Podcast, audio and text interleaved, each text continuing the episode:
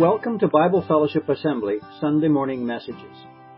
Today, Phil Donaldson begins our series looking at the Apostle Paul's letters to the church at Corinth. Today, he introduces us to the situation in Corinth. And now, here's Phil. It's the upcoming series that we'll be following. We have been looking in our past series at some Old Testament characters together, and they were very profitable to us all. And as we begin the study of the book of uh, First Corinthians, we're going to meet some other characters that the Apostle Paul had to deal with at the church at Corinth.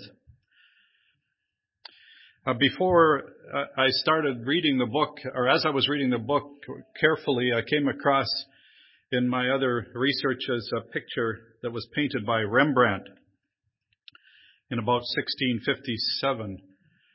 Uh, this this uh, paint, painting that he did of the Apostle Paul spoke to me right from the beginning of my studies.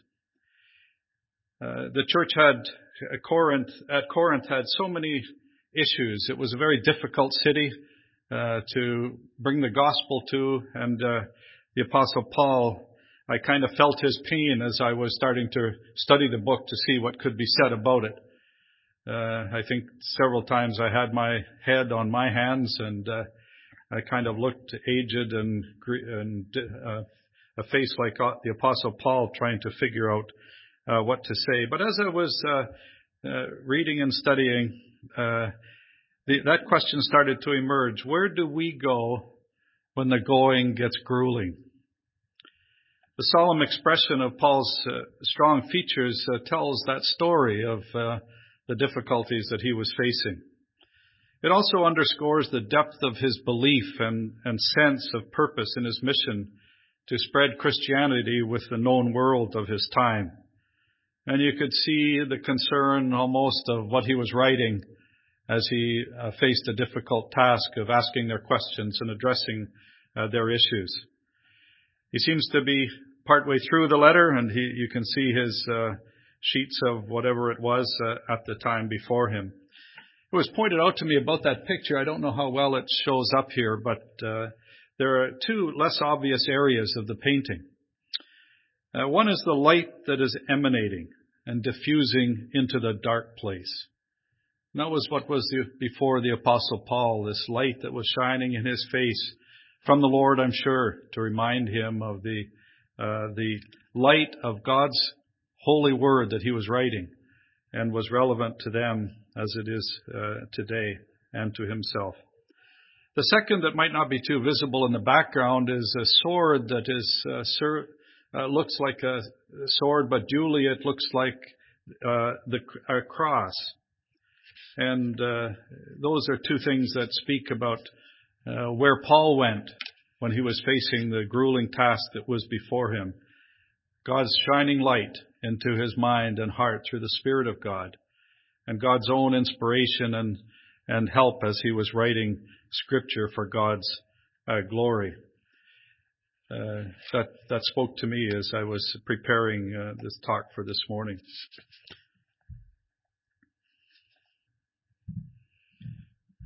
Let's begin with who wrote the letter.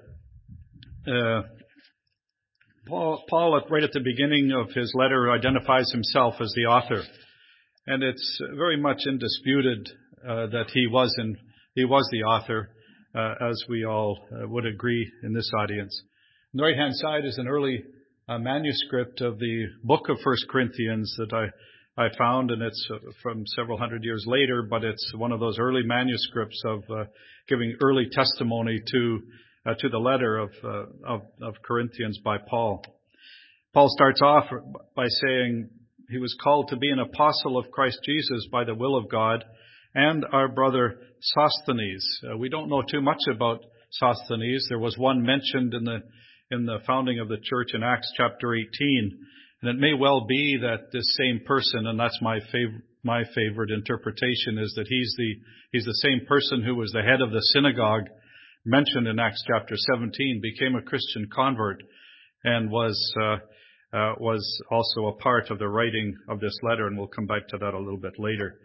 Uh, if that is in fact the case, he Uh, he was also, uh, for Paul, a culture consultant of the Church of Corinth as he was writing to give him assistance to understand the depth and complexity of what uh, was being brought before the Apostle Paul. He may have simply been the scribe of Paul, but we don't know any more about that. So the internal evidence is pretty clear that it's uh, the, the, writer was the Apostle Paul. Uh, as well, the, uh, there is external uh, support for this book being written by Paul as early in the early church as 95 AD, where Clement of Rome says, "Take up the epistle of the blessed Paul the apostle," a reference to uh, 1 Corinthians. And then again in around 180 AD, Irenaeus, a bishop and an apologist for the Christian faith, said uh, that uh, this was written by him in around 180 AD. So clearly, the apostle Paul uh, wrote the letter. Let's locate the city of Corinth just so we're familiar with it and what that means to the writing of the letter. It's located on the map with the red arrow. It should show up that way. Uh, it was located on an isthmus or a, a, a sliver of land, uh, and its location has been important through the through ancient times, through the years, providing a travel and trading link between the Aegean Sea uh, to the east and the Ionian Sea to the west. And it made an important city, being also this, uh, it was an important city because it was close to the major center of Athens, and some of this will come into place play here in the next slide. The city of Corinth was indeed a strategic location. It provided access between those two seas.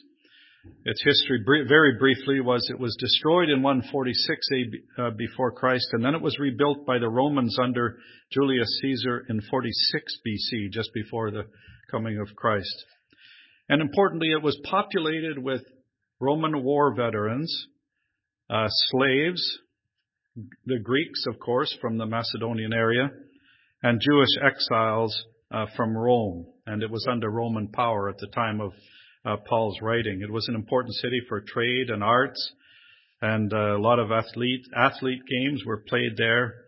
And there was also many temples in the city over the history and at the time here that is very important to note because they were not just run by imperialist Rome, uh, who had their own cults and, and ways of uh, behaving around their temples, but it was also uh, temples of religious cults uh, where where there was a practice of uh, of uh, of getting together, cultures of prostitutes there. It was a very licentious uh, city.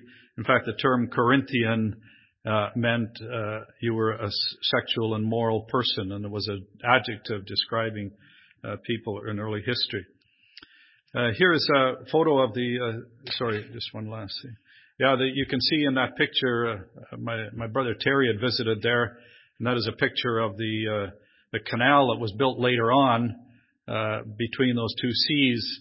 It doesn't look like much of a, of a river to want to drive your boat down, but it was, uh, it would carry the internal freighters of the Mediterranean up and down that on later times. During the time of Paul, they actually dredged, I mean, uh, uh, uh, pulled the boats over the over the isthmus with uh, tracks and and horses and so on. A, a brief, brief, picture of what, if you visited there today, what the what the city would look like. There was a mount uh, in the background, and uh, importantly, at the front, you can still see the Temple of Apollo's remains, and uh, that was the area of the of the ancient city that uh, people can visit today and see these things are indeed the case that Paul was writing to. Someone has uh, done a reconstruction of the reconstruction of the ancient city at Corinth. You can see there the multiple uh, temples. Uh, you can see the traditional Roman hand on architecture of the time. In the uh, uh, in the theater at the at the bottom right, it was built just about just before the time of Christ, and there were many uh, areas of meeting. Importantly, as well for our reference, there was the the bema, which is highlighted on the on the left hand side of the slide the judgment place where in Acts chapter 18 Paul would have been dragged into and, and his uh, friend uh, uh, uh beaten there uh, for the sake of the gospel. And we'll see that again in a moment. Paul visited the city, uh, as you can see on this map, uh, towards the end of around 50 AD, towards the last part of his second missionary journey. And uh, there's no other detail there except it's a reference map of the various journeys of Paul and how it fit in. Uh, the city of Corinth, as you can pick out near Achaia, and also uh, there's a mark showing uh, where Ephesus was, where he traveled after he left uh, after he left Corinth and went on, and from where he wrote uh, he wrote uh, the letter before us. I'd like us just to note uh, Acts chapter 18, where the church was founded, and highlight a few things from that chapter. We won't read it all; you'll have to read it on your own. But it's an introduction of where the how the church was founded in Romans 8, uh, pardon me, in, in Acts chapter 18 verses 1 through 17. After this, Paul left Athens and went to Corinth. There he met a Jew named Aquila, a native of Pontus, who had recently come from Italy with his wife Priscilla, because Claudius had ordered all the Jews to leave Rome. Paul went to see them, and because he was a tent maker as they were, he stayed and worked with them. Every Sabbath he reasoned in the synagogue, trying to persuade Jews and Greeks. Uh, reading down a bit further. Then Paul left the synagogue and went next door to the house of Titius Justus, a worshiper of God. I just love these, the detail of these stories. There was a seeker of God, and Paul was brought as the one to, uh, to the one who was seeking God and expand on his knowledge and closeness to God through his presence there. Crispus, the synagogue ruler, and his entire household believed in the Lord and many of the Corinthians who heard him believed and were baptized. Uh, the Lord said to Paul in a vision, Do not be afraid, keep on speaking. Do not be silent, for I am with you, and no one is going to attack and harm you. And notice this, because I have many people in this city. This is astounding. Uh, here Paul is going to the city, and he is told by the Lord, there's lots of people who are mine in this city. They had been seeking him. It was the work that Paul was to do uh, to uh, share the gospel with them and enlarge their knowledge of God. And he would be protected by the people that were God's in the city. Just an amazing little bit that I never noticed about this story before. And so Paul stayed on in Corinth and worked with that church for a period of time, and then he uh, wrote uh, uh, from this letter from uh, from the city of Ephesus. It's important to us to uh, recognize the um, the threads that Paul was uh, that Paul writes in through the letter to see what the flow of the information that he had when he had left Corinthians, uh, Corinth's church, went to Ephesus, and now he's receiving new information about the church. And it, carefully in uh, reading this, you'll notice in chapter five and verse nine, I have written to you in my letter. So we think of the Corinthian letter as his first letter because it's First Corinthians, right? But in the right in that book, he refers to an earlier letter written uh, that uh, he is now having to clarify some things he said, and we'll come to that later. Uh, and we don't have any record that that book. Uh, there's no book documents uh, or letter documents left over to now. It's not extant, so we can look at it directly. But we do have reference to it in, in, and it makes, helps make sense of one of the chapters in chapter 5 about what was happening. The, uh, so the second letter is 1 Corinthians, as we're looking through the actual history. And in that book, we find from chapter 16 and verse 17 there was, that there was a delegation sent to Ephesus to see Paul. And so this, this delegation that came to see Paul had a, a, a, letter written uh, outlining the questions that the the people before that uh, from Corinth wanted Paul to answer. And uh, chapter 16, verse 17, I was glad because they have supplied what was lacking from you. So there's the letter, and then there's these three gentlemen who came with the letter and could enlarge and expand on the thing that weren't the things that weren't included in the letter. I think that's the my understanding of how how this thing uh, this thing worked. This is this First Corinthians letter, as we said earlier, it's written from Ephesus, but now I am writing to you that, and it goes on from there. Uh, Paul made another visit, uh, and he also planned to send uh, Timothy and Apollos. And I just want to pause here and as we look at the Apostle Paul, we're not only looking at the history of a man who spread the gospel, but we're looking at him as an example of the passion, of the commitment that uh, a church leader had in those days. And th- those are the same kind of things we need to observe as we go through this for ourselves. What kind of uh, passion and commitment he had to the gospel in this very difficult place, and yet he perse- persevered there uh, to to uh, help them forward in the Christian faith. And that's our role as well with as brothers and sisters in the Lord to continue what God had started uh, continue to help maintain, help help grow, help uh, witness to others as well. And this is, these multiple letters and multiple visits and planned visits are all important for us to uh, uh, to understand. So not only was there letter, First Corinthians letter from his second year at Ephesus, Paul visited the Corinthian church a second time as he indicated he would in 1 Corinthians chapter 16 and verse 6.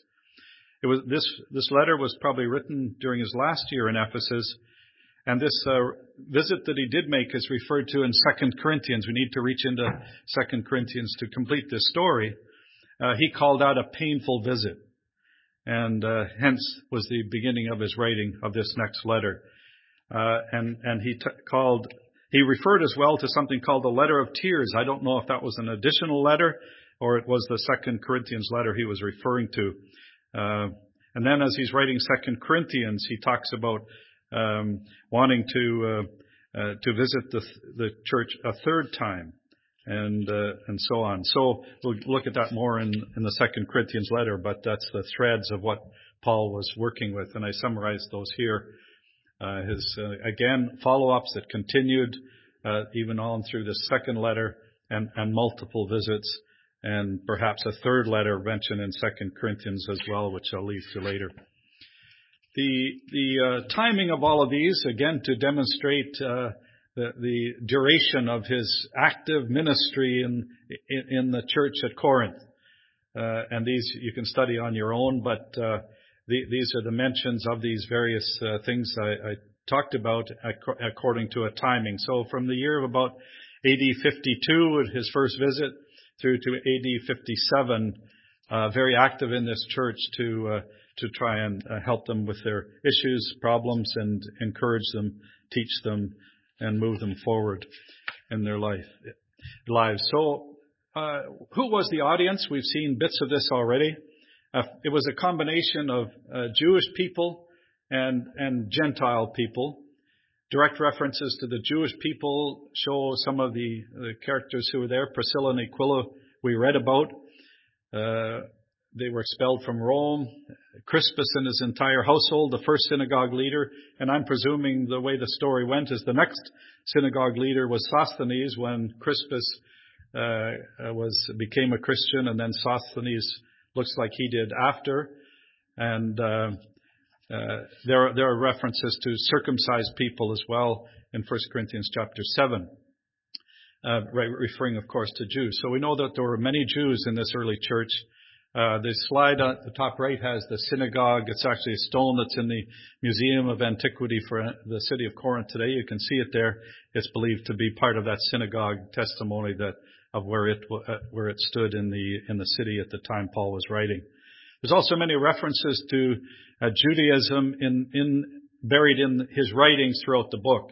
He refer, he makes references to, to the law. He makes reference to the scriptures. He makes reference to circumcision. So clearly there was a, a very complex church of uh, racially Jewish people, practicing Jewish people, Jewish converts, and also, uh, of course, the uh, the Roman and Greek converts uh, from among the from among the Gentiles. Uh, there's also, I just had noticed that picture, the uh, Bema court in the uh, in the center of the city where Paul and and some of his Jewish friends would have been dragged into for judgment by the Romans about what they were doing uh, in the city.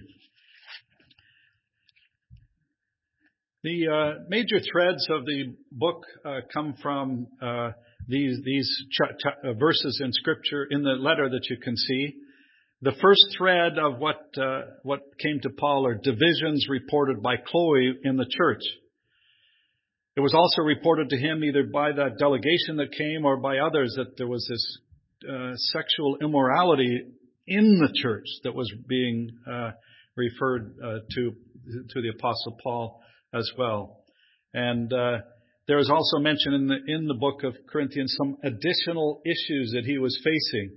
Now we're going to be looking at those one by one, and uh, I, I, won't, I won't go through through them today in any detail, of course, but they're the ones that uh, that, that these are the ways in which uh, uh, Paul had been informed of what what was the, what, what were the concerns of the church in uh, in in at Corinth. Now, this is a bit of a message to the speakers who are to follow in our, our studies as we read it. Uh, to note uh, note the structure of the book along these threads that we just mentioned. It's so vital for us in the foundation of our interpretation to understand the context of what Paul was addressing. Uh, as we noted on the occasion slide that prompted the writing of this letter, we can see the structure of Paul's responses uh, and the tough things that he was facing as we look at the at the structure of the things that he's responding to. He's not doing theology 101 course here. He's not doing a, a, a church practice uh, handbook or anything like that. He's responding to the specific things that he had already taught about and that he is uh, uh, he has been given to answer. So in chapter one and verse eleven, I've heard from some in Chloe, Chloe's household about quarrels and division. Chapter five and verse one, it is actually reported to me, and we noted those two in the last slide. But now there's there's a series of uh, things you should underline in your in your Bibles as we go through this. Chapter seven and one, he uses the phrase repeatedly, now concerning. So it's pretty clear that those were the things outlined in the letter that Paul was given uh, when the when the delegation appeared. And different different chapters start with that now concerning. And so you anticipate when you look at that, you see the question that was being brought to Paul, and and those were the issues that the, that's the reason for these issues that were uh, being addressed by Paul. And so we need to see them as being a questions questions of a church, their problems, uh, the circumstances of those problems, and the principles behind what, why, what Paul addressed, uh, said to them, uh, uh, either overtly or indirectly, uh, what principles he was using from his teaching to them about what they should be doing. And that's, that's really what we have in, in all of these. So there's a number of uh, these areas that start with this phrase, no, now concerning. One of them, it does not have those exact words in chapter 15, but it seems that that also the resurrection of Christ uh, was uh, something he, that he had been given, and he was he spent uh, about two or three chapters on the teaching on the, the resurrection of the body, some of the great hope of, of the Christian faith uh, in in those chapters. He talks about the now concerning the collection of God's people, now concerning Apollos coming. So it's very important for us as speakers as we go through these chapters to Notice the, the context of how the question came to them, what the principles were of, uh, of uh, them being corrected and taught and exhorted, and then how do we in our age transfer that, those applications to us in, our day and get the same learnings that that church did.